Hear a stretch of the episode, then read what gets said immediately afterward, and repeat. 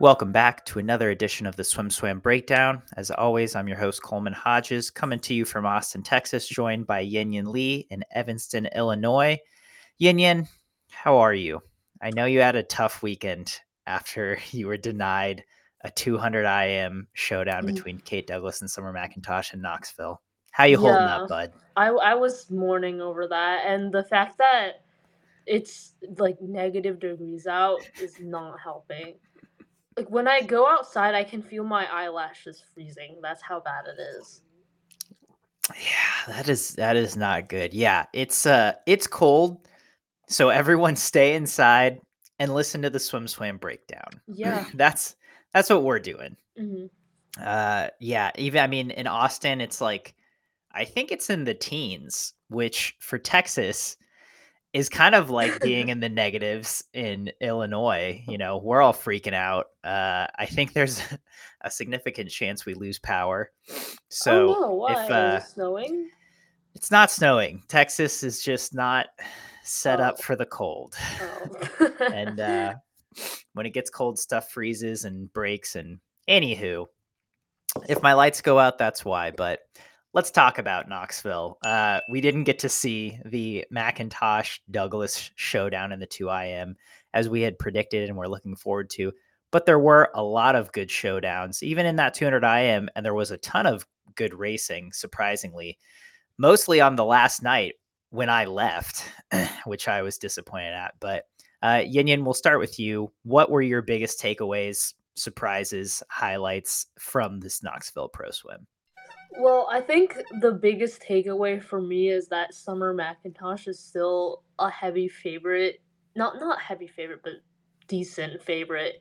In the 200 IM, she went 20, 201 207 15, which is faster than what won at Worlds. And the fact that she's just throwing it down, throwing this time down at this Pro Series meet really implicates that there are big things coming her way in this event. Last year around this time she was like a 20 208 flat. Now she's she's nearly a second faster than that. So honestly, I don't think there's anyone in the world that has that has the ability to be so dominant in back fly and free the way she is and I think that's that's really going to be what propels her. Maybe Kate Douglas is the only one that can match her on the freestyle leg, but she I don't think she's as we haven't seen her be as proficient with like balancing the opening half and the closing half of her races and obviously backstroke's still a problem there. Her backstroke I think is worse than Summer McIntosh's breaststroke, so we'll, we'll see what happens with that. Kate Douglas and the 200 breast obviously very fast but it's also for me it felt like a long time coming because i feel she's been knocking on the door of that 200 two- 221 low threshold since 2022 she's been kind of stuck there but this was like her big breakthrough.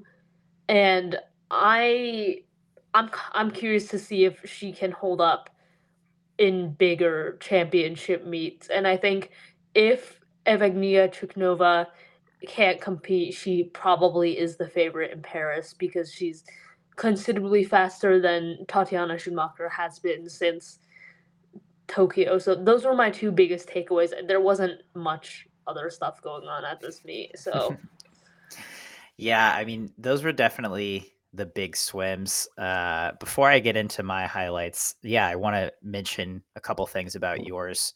Alex Walsh, 207 8 in that same 200 IM. Uh, sorry, 207 6. Jesus. yeah. Uh, faster than she was at Worlds this summer.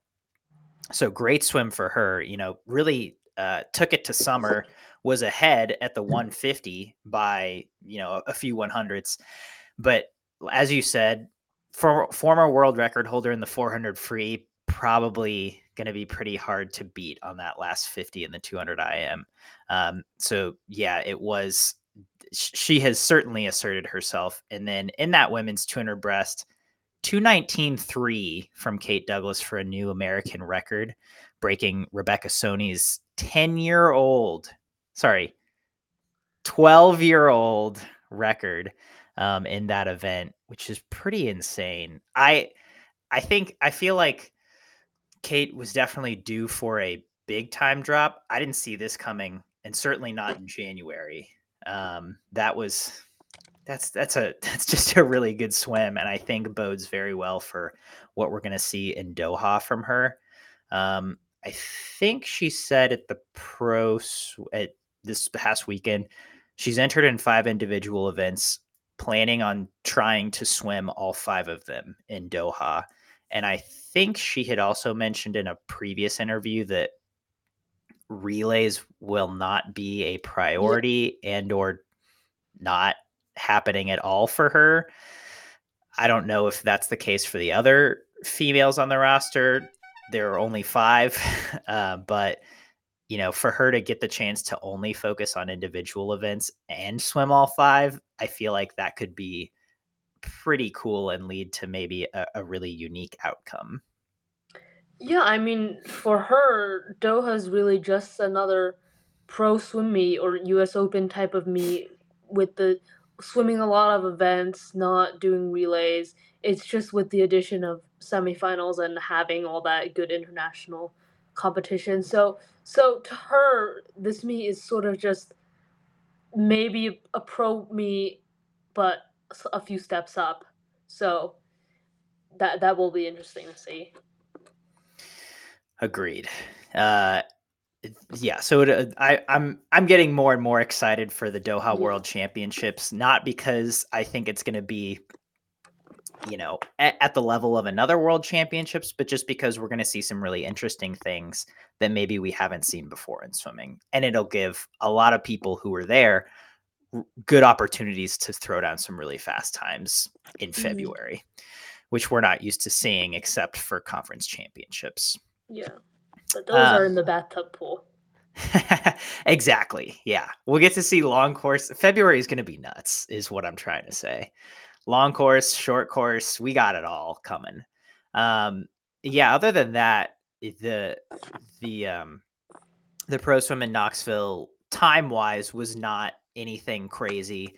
I think for me, my biggest takeaway, this is not groundbreaking, but but Katie Ledecky's emphasis, um, I guess more pointed emphasis on the 800 and the 1500 free. We saw her throw down 1538 in the mile and 814.9 in the 800, both of which are really great in season times.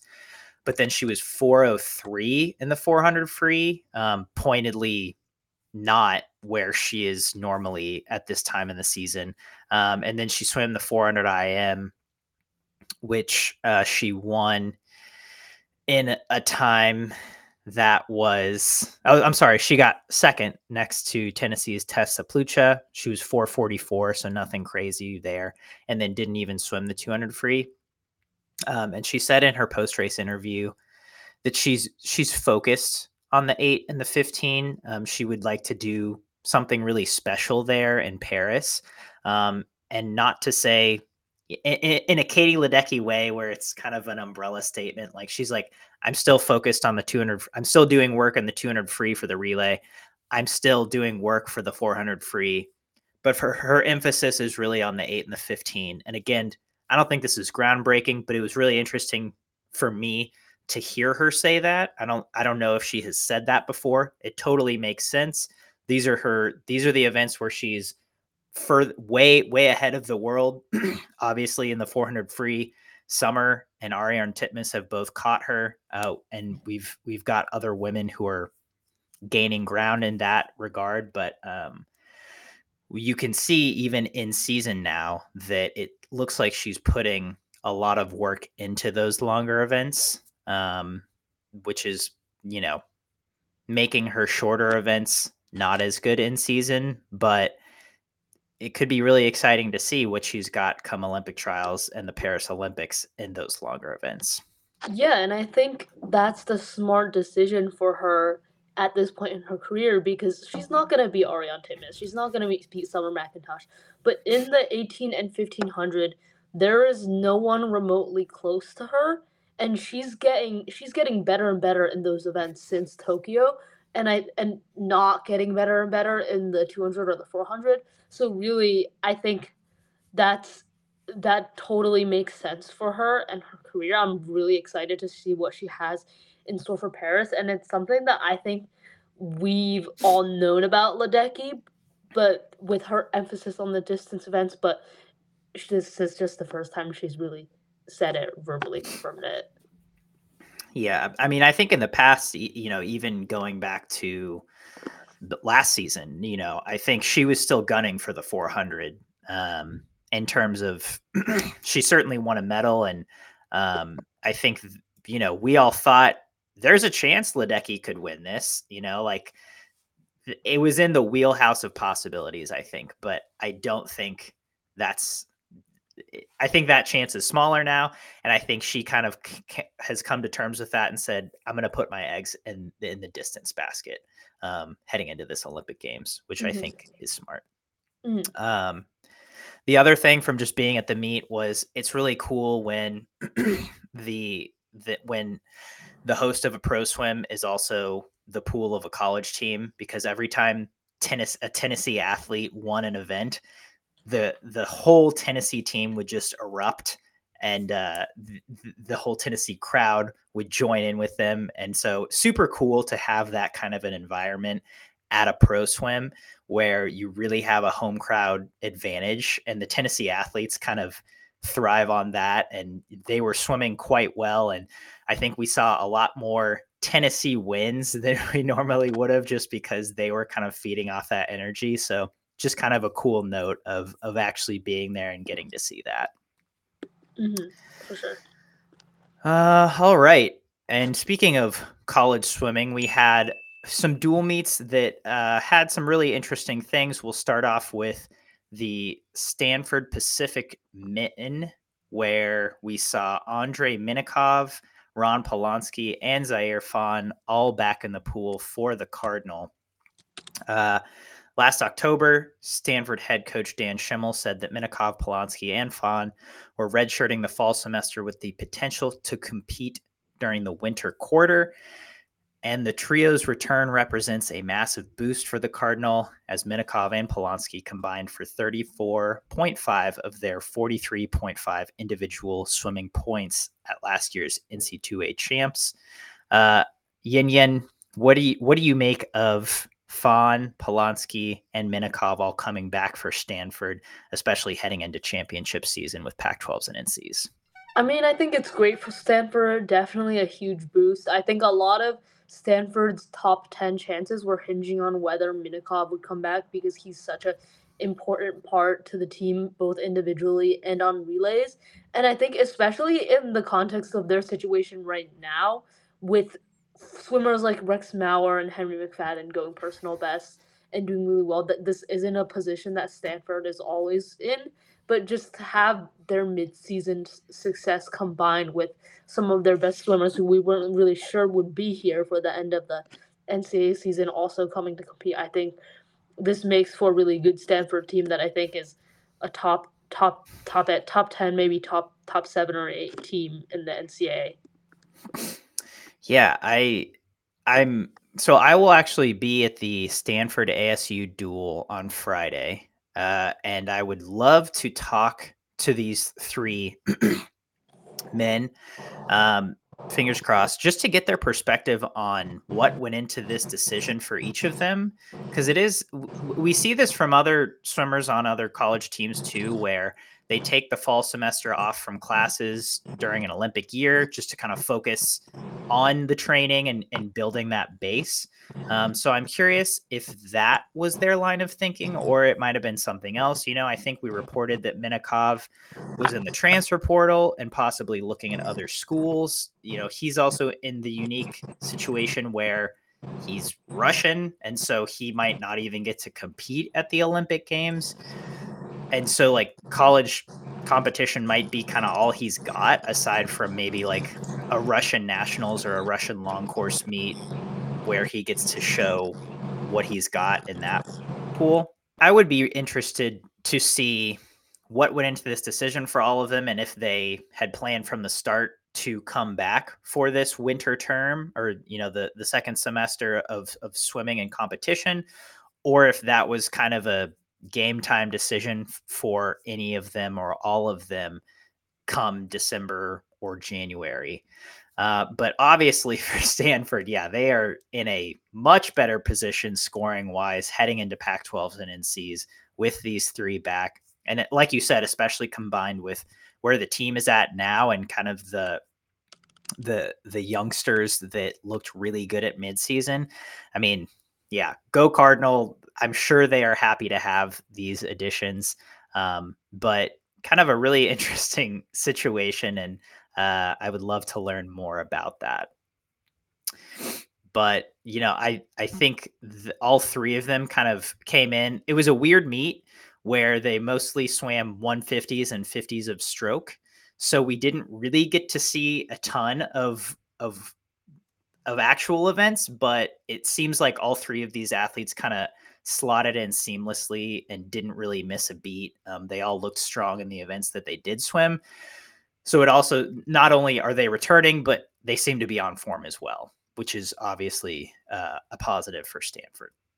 Yeah, Coleman, like what you said about Minakov, I'm not really sure about Polonsky and Fawn, but I think Minakov made it clear in the fall that a lot of his decisions were hinging on the fact eh, on whether Russia would be allowed to compete at the Olympics or not. And I think right now, as we're getting closer and closer to Paris, and I, I still don't think we have a clear answer. I think definitely what, what you said about how co- college swimming might be the only thing for him, and he's going to want to take advantage of that. So I definitely can understand why he came back.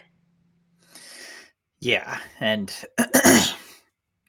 so I guess hopefully we'll get to see um, what what he's got in in the bathtub at least but you know, as a defending, sorry, not defending, but as a prior NC2A champion in the 100 fly, hopefully we get to see some good things out of him and, and the rest of the guys who return for Stanford. Mm-hmm. Uh, moving on to the Virginia Virginia Tech dual meet. Uh, we saw some pretty good things out of the UVA women.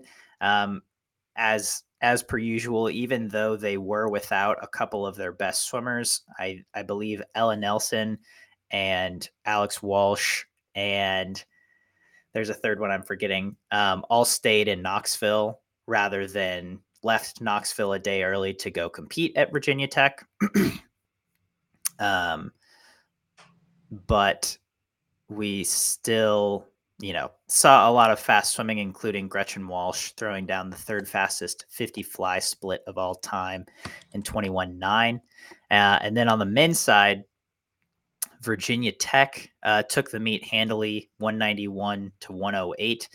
Todd, I was talking to Todd DeSorbo in Knoxville, and he said that the Virginia Tech men have not lost a home conference dual meet since 2012, which is kind of insane to me. Uh, and I don't, for for a little bit of reference, I don't think NC State has had a dual meet at Virginia Tech in quite a while, maybe somewhere in the ballpark of eight to 10 years. However, that's a pretty crazy statistic to, to have not lost a home dual meet um, in like over a, well over a decade. But Yin Yin, uh, give me your thoughts on this on this dual meet. I'm very curious as to why Gretchen Walsh left the pro swim series to race at this meet because I think she's an Olympic contender. It's an Olympic year, and the it was the, the fifty free was going on then, and I'm just curious as to why she decided to come back and swim a college meet where she was swimming off events like she swam breaststroke. Actually, no, she did. She, yeah, she swam the 100 breast and a relay, like I want to know what what went into her decision, why she thought doing that would be more beneficial than racing the pro swim series at um in long course. I'm not criticizing her decision. I'm just curious, but I think my the thing that stood out to me the most was Gretchen Walsh's 59.7 100 breast because that sort of proves that she can do it all in yards, even breaststroke. And I'm pretty sure so she has a 48 to 100 back, 59 7 100 breast, 48 2 I believe in the 100 fly and then a 45 6 in the 100 free. And last year, I talked about how Kate Douglas's four, four strokes for a for a hundred stroke events added up was faster than almost any other team's medley relay. And I think Gretchen Walsh has an even faster add up right now. So that that's pretty crazy. I think someone in the comments mentioned that if you take that or that 48 to 100 fly from Gretchen, that she's now one one hundredth faster than Kate. Oh. um, yeah, which is it's like it's crazy that the two fastest women in history in that category, even though it's kind of like a a nonsense category, are from the same school. But that's kind of the reputation that the UVA women have built at this point. Um, I I was talking again. I was talking to Coach DeSorbo in Knoxville, and so the reason that the three women who stayed behind in Knoxville did stay behind was that their best events were Oh. um, that day. So for Ella Nelson, it was the 200 breast. Um, for uh, Alex Walsh, it was the 2 IM. Um, and I'm, I'm sorry, I'm forgetting the th- Abby Harder of UVA also had the 2 IM. That's that was the third woman. Um, but then uh, the rest of them, I think, I, I think uh, Coach DeSorbo, as well as the other athletes, just kind of wanted them to get some long course reps in. I think Alec, sorry, Gretchen Walsh specifically, she had a good 100 free, she had a good 100 fly. Um, specifically for the 50 free, I'm guessing they can work on that in practice, or, or they weren't as worried about her getting race reps in for that 50 free. Um, and I think the college season is still important. Obviously, it is an Olympic season, but I think they also have an emphasis on the college season. And so, um, yeah, again, some of those athletes stayed in Knoxville and then some went to the Virginia Tech meet, having already gotten some long course racing in. Um, so I think that's why I don't, we didn't talk about Gretchen specifically, but I'm guessing, you know, she, she got some long course races in. She did well, you know, 56 7 to win the 100 fly and then she was uh 53 6 second place in the 100 free next mm-hmm. to Kate. So I'm guessing, you know, they're like, yeah, you got some good long course and let's go swim a 100 breast short course. Yeah, for sure. Definitely easier said than done, but it, to me, it just feels like Gretchen Walsh could probably pop a fast yard swim at any time, so it doesn't really matter what kind of reps she gets at this Virginia Tech meet, but that's probably not true. Definitely, the college season is still important. That that sort of practice and from these dual meets definitely does help. But it's just to me and to the casual onlooker, it just seems like she she can do it whenever. Agreed. Yeah, I mean, especially on the Virginia women team period, it seems like they can just swim fast whenever, and I also think that's part of Todd DeSorbo's philosophy. It was interesting um, talking to him, and I actually have an interview of him with him, him talking about this that will go up in a day or two. But I asked him like what your goal, what his goal was for the UVA team coming out of winter training, and he said, "I want winter training. I want them coming out of winter training fast, like." I don't want them broken down. This isn't like a huge training block for them. I want them working on their speed and not only maintaining speed through winter training, but getting faster through winter training. So by the end of it, they they are swimming faster than they were at the beginning of it, mm-hmm. um, which is like pretty opposite of the traditional. All right, two weeks of hell and breaking you down and long hard practices and then we're, we're, coming out of that that's when we start working on speed and details and kind of coming down for the season so mm-hmm. yeah again way different philosophy but obviously it, it's it's working. Um, it's working for UVA.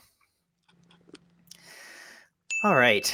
Uh, the last little bit on college swimming. Um, Daniel Diehl, who was the number one, number one or number two recruit in the men's boys class of 2024. Number two. Number Kai two. Winkler's number one. Okay. I knew they were both NC State guys. But so uh, they both committed to NC State. Daniel Diehl actually finished high school early this winter and is now training at NC State. Um, he's not competing for them, um, but just leading up to Olympic trials, um, he will be, you know, training training in his new home of Raleigh, which I think is a great decision for him. I think he's from a smaller town. He trains. He he doesn't have many training partners um, in his six lane, twenty five yard YMCA pool that he trains in. Um, I think that's really a cool opportunity on both sides.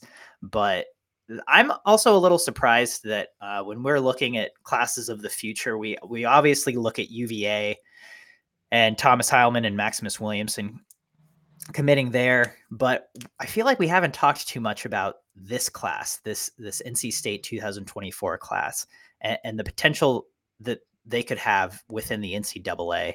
Um, does this change your feelings about that NC State men's class, knowing that Diehl is has an extra semester of Wolfpack training under his belt?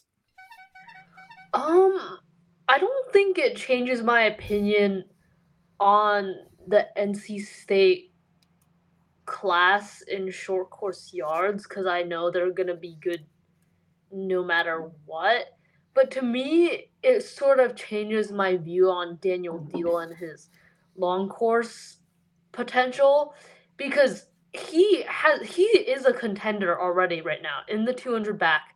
He could potentially make the Olympic team. He's also 53 low in the 100 back. So definitely he has two really good shots and I think his training and deciding to graduate high school early to come to NC State shows that he's serious about this. He's all in on it and he wants to have the resources to be successful and maximize his chances. So I think definitely we should keep on keep be on the lookout for that, especially in that 200 back where I feel like the second spot behind Ryan Murphy is still wide open. I know Destin Lasco got it last year, but we've got Daniel Diehl who's going all in.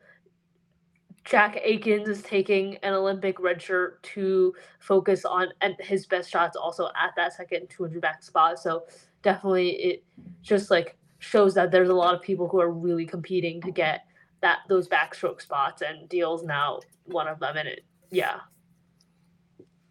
Agreed. Um it's also kind of funny just looking at that second men's 200 back spot over the last eight years.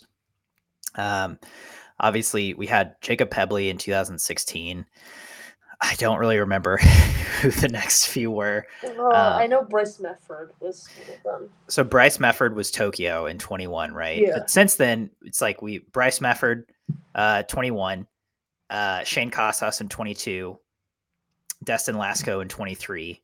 So it's like there's kind of a lot of turnover that's happened uh, with that spot, and and like you said, we now have quite a few contenders we've got Destin Lasco, Jack Aikins, Daniel Diehl, all kind of up there as like real legitimate shots. And it's obviously Olympic trials is about who can do it on the day. And I think we've we've kind of covered that any of those guys could get it done on that day. Um, they have a real shot. So I think it'll be interesting to see how Diehl adjusts to new training. Um, again, obviously, his training seems to have worked for him up to this point um, in his hometown. And I, I, think going to a new training environment, having kind of never, he, he's been in that training environment, I believe, at least for the past four years. And so going to a brand new system, um, I'm hoping it works for him, obviously, but you know, it can take some time to adjust. And uh, his results in Knoxville were solid. He was 159 1 in the 200 back, which netted him a second place finish. And then he was 55 2 in the 100 back. So, like, not insane, but th- those seem pretty good times for January. Um, again, having only been in Raleigh, I'm guessing for less than a month or maybe a month. So, uh, yeah, I think I, I, I, again, I hope it works for Diehl. I don't have much more to say because um, I don't really know the situation. Uh, we had requested an interview with him, but didn't that didn't end up working out. Knoxville. So hopefully we can talk to him soon and just see how it how, how it, it's going for him. But I'm a little I'm just also a little surprised we haven't talked about that class for NC State a little more because uh I think the assumption has been that after this year, Leon Marchand may not be in the NCAA anymore. Um, and if NC State is getting a major men's class like that, then I feel like that could maybe shift the power dynamic moving forward in the next few seasons uh, on the men's side. And we've also seen NC State get classes of men like this before. And not to say they haven't panned out because they absolutely have, but I think it's just hard to hard to get the depth, um, especially in the last five years, to challenge a men's program like Texas or Cal. Um, and so I think it would be nice to see some parity, especially with the top two recruits in a men's class going to the same school, which we've seen a few other times before. But uh, I think it'll be interesting to see what NC State does with these with these guys heading into the next few seasons. Is all I'm saying. Yeah, I mean, last year's freshman class for NC State, part of the reason why they didn't pan out was because of injuries. Michael Cotter got hurt, and Quinton McCarty was also hurt, but you saw Quinton McCarty do some really good things in uh, during mid seasons, and also he went 21 9 at the US Open. So we're definitely seeing him live up to his potential. Michael Cotter, I don't really know what's going on with him. I know last year he he went suffered a scooter injury, but he, he hasn't done great this year. But definitely part of the reason why the class last year didn't pan out was because of injuries, not because the swimmers were slow or something. Yeah, which I think you know injuries are always a factor in sports or in athletics. Um, so yeah, hopefully we'll get to see. Uh, hopefully we get to see that class pan out um, in, mm. in a cool way. But all right, that's our news for the week. now we're moving on to uh, some fun and pretty unserious sink or swims. First up today on Sink or Swim, Swim Swam Pulse last week was what is the greatest Phelps Lochte showdown? A resounding 55.2% said the 200 IM from 2011 Worlds. Yin Yin, are you sinking or swimming this result that that 200 IM was in fact the best Phelps Lochte showdown of all time? I am going to swim it. Is there really another option? like when I think of Phelps and Lochte, that's what I think of that exact race. Just the amount of star power, the times being thrown down, still the top two performances ever. You're not gonna beat that. It's eh, yeah. I mean, it's it's true, and uh, I voted for that as well. But I'm just gonna sink it for this show to make the case for another race, which Ooh. was at the same meet, but the the 200 free uh, at the at the 2011 Worlds was also a race I really loved. I remember specifically we got to got get out of practice early or like stop the set so that we could get out and watch that race live. And you had Phelps, Lochte, Park Tae-hwan, Paul Biedermann, oh, and Yannick Agnel, who are all contenders in that race. Um, and then you had Lochte throwing down a massive 144.4, Phelps in second at 144.7. It wasn't necessarily the marquee Phelps Lochte showdown, but it was such a great race where America triumphed one and two, but it wasn't a set in stone thing like the 200 IM.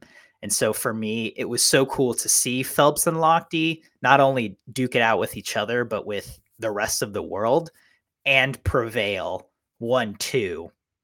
I think that was one of my favorite Phelps Lochte moments because not only did they fight each other, but they got to beat the rest of the world. So, well, then it's not a Phelps Lochte moment. Well, then you're not liking it because it's a Phelps Lochte moment. You're liking it because it's Phelps Lochte and everyone else. So you're right. I was just making the case for another race. I'm trying to be contrarian again. All right. Next up on Sink or Swim, Chalmers, Mr. Kyle Chalmers, is set to swim the 800 free once again at the South States Championships. He swam it last year at this meet and went an 822.93. I'm curious if you think he can take a good chunk of time off of that swim and go 814.97, which is what Katie Ledecky swam in the 800 free this past weekend in Knoxville. You know what this is reminding me of? This is reminding me of when we were arguing about whether Katie Ledecky could beat Caleb Dressel in the 800 free. and what Wait, was that an 800? yeah, yeah, it was an 800. Oh, um, that seems like a dumb argument now. Yeah, like, obviously, yeah, no. Katie would win. yeah. Some people said Dressel would win. Apparently, I remember Mel saying Dressel no would way. win. Like I, I, I heard about it on some podcast, mm-hmm. which I don't get that. Of course, Katie would win that. Yeah, maybe um, we should bring that argument back though. get like um, Mel and Braden on. It's yeah, a four way argument of. I'm gonna sink it because no matter how good of a swimmer you are, going 814 in the 800 free, that's not something that you just do if you're not seasoned in distance swimming. And Kyle Chalmers obviously is not. Um, I could see him going like 819, 818. I'm pretty sure he was eight. He went eight. He went 820 the last time he swam this, right? 822. 822. Okay, yeah.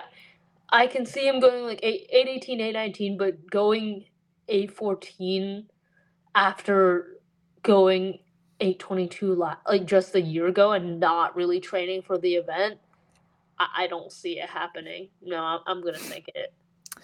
Yeah, I just threw this one in here for fun, but I, I definitely think that's a sink. Uh, and I'll go one step further. I think if he did go 8 14 9, that would be a bad sign. Like he doesn't he doesn't want to be going that he doesn't want to be doing that well in an event that long five months out from the Olympics, you know, or, or six months out from the Olympics. Like maybe like in September or October, if he had been like throwing down some massive Ks and setting that aerobic base, like, and he went 814, then like that would be cool. And that'd be like, oh, yeah, like good for him. But like, he should probably be not focusing on longer events that much to go an 814 in yeah. the 800 free. Like, yeah, I think it's fun and cool that he's swimming the 800, but like you don't want him to be focusing that much because he's got a 100 free gold medal to win. Yeah. Uh, in six months. So, mm. yeah, I'm, I'm sinking that as well. I don't, I don't think he's going to match Ledecky in that one, which is no no shade to to Mr. Chalmers. Uh, that's just a testament to Katie Ledecky's greatness. Mm-hmm. And finally, uh, Mr. Gold Medal Mel put out a gold medal minute last week documenting Leon Marchand's comeback from injury and or sorry, surgery and illness. He got his wisdom teeth removed. He was sick in November, uh, but he seems to be back uh, against Grand Canyon. He threw down a 136 200 freestyle, a 53 100 breast, and led off the 400 free relay in 42 3. So Seems like he's fine. 200 free. I'm sorry. What did I did I say 32? Y- you said 36. Oh, 132.6 200 free. Yeah, my bad. Mm. He he seems fine. Uh mm. so, he's he's got um two dual meets coming up this weekend. One at Stanford, one at Cal the next day after that. Um again, I'm going to be at those dual meets because it's not every day that we get to see the number 1 and 2 men's programs duke it out. Uh, what do you think we're going to see from Mr. Leon Marchand this weekend, Yin Yin? This mm-hmm. isn't a sink or swim. This is a totally crystal ball. We want to know Yin Yin's insight question. Oh, my, my insight specifically. like I Yours like I'm an, specifically. okay. Um, I think he's gonna swim the 400 IM like he did last year, but he has greater reason to do it now because he didn't have the greatest 400 IM by his standards at mid seasons because he was sick. So I can see him doing that. Um, I feel like he's been swimming the 100 breast a lot. I don't know if that means anything, but I could see him doing it again just based on trend.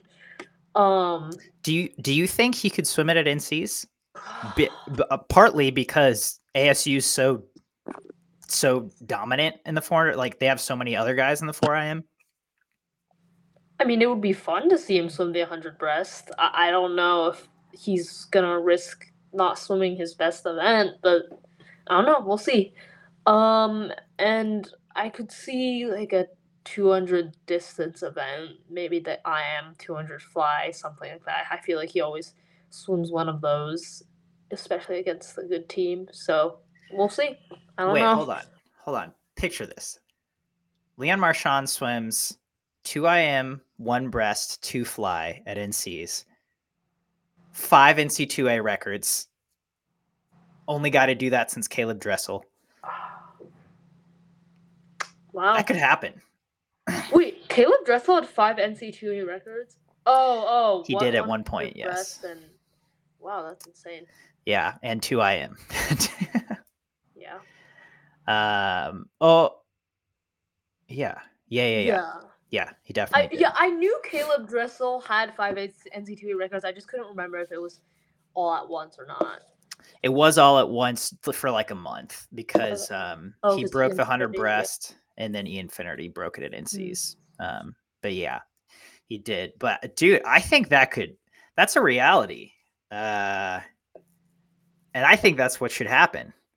I was gonna so the original question here was will Leon Marchand break an NC2A record this season at all? And I was gonna sink it because I think because of this um illness, because of his surgery, and because it's an Olympic year, I think he's he's in as much as he can be for this NC2A season, but his his long-term focus is obviously for Paris. And so I thought he would win 3 titles easily, but he set the bar in those 3 events so high last season that I thought he would he doesn't need to go best times to to win, right? But if he swims the 100 breast and 200 fly, then he can break NC2A records because because he doesn't already have them in those events. And that's my official Coleman prediction. Okay. No comment. Fine. No comment. No comment. That's fine. That's fine, Yin Yin. All right. Bonus sink bonus sink or oh swim. God. Uh Northwestern beat U Chicago with a with a plethora of season bests. Was this the hashtag Yin Yin effect? Sink or swim? Well, they, they beat you, Chicago. They're a D three team. I'm just That's to be saying. Expected. I'm just saying you're at Northwestern now, and uh, Northwestern swimming swimming well. They went season bests. Sink or swim, Yin Yin effect. I think I think this is the Northwestern freshman recruits and the Rachel Stratton Mills effect. I don't I don't think this is a Yin Yin effect. Fair enough. we'll say we'll say hashtag Rachel Stratton Mills effect. Yeah. Hashtag Yin Yin effect. Yeah. We'll double hashtag this one. All right. Thanks for listening to the Swim Swam breakdown. Your week's news and swimming. We'll see you next time.